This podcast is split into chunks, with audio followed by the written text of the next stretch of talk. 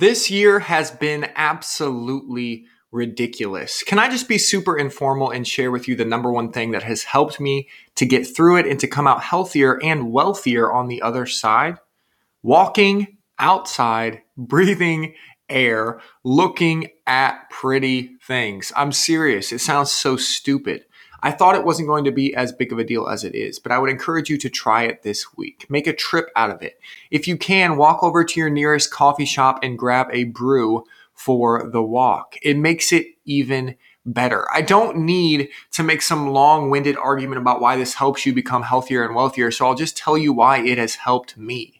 Number one, being a, inside alone is depressing. No, seriously, even if you enjoy all this work from home stuff, I've noticed a marked difference between days my wife is home and days she is not. If I'm not alone in this house, or if I am alone in this house, excuse me, it doesn't matter that this house is a beautiful modern masterpiece. It doesn't matter that my office is super nice. I'm still stuck in a box and the air is stale. Number two, moving is underrated. We've all been sitting still too much. I personally feel a huge difference in my ability to think when I'm moving and not just sitting in this desk chair, which leads me to number three, which is the real key. It's thinking. Newsflash, our thoughts determine everything about us. If 2020 has taught me anything, it's that the pull of screens is nearly irresistible. You could literally just be sitting at your desk, computer off, phone down, and those screens seem to pull at you. You have this itch to check it. Don't believe me? Try leaving your phone in another room for 10 minutes. It feels weird as hell. This is why you've got to get outside, folks.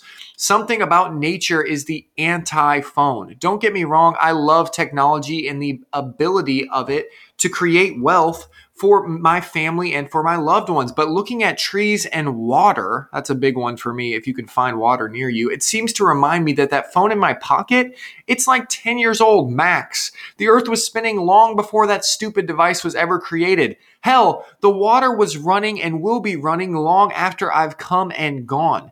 That perspective simply puts things into perspective. Your little computer driven worries seem much smaller. That bad Zoom call with your boss seems a little less weighty. Whatever it may be for you, I'd encourage you just to try it out today. Also, for subscribers, I send this letter out five times a week, right? So you could grab a coffee, throw your AirPods in, and listen to this letter on that walk. I promise to do my best to uplift, encourage, and inform you each and every day. I appreciate you. Thank you so much, and we'll see you tomorrow. Bye.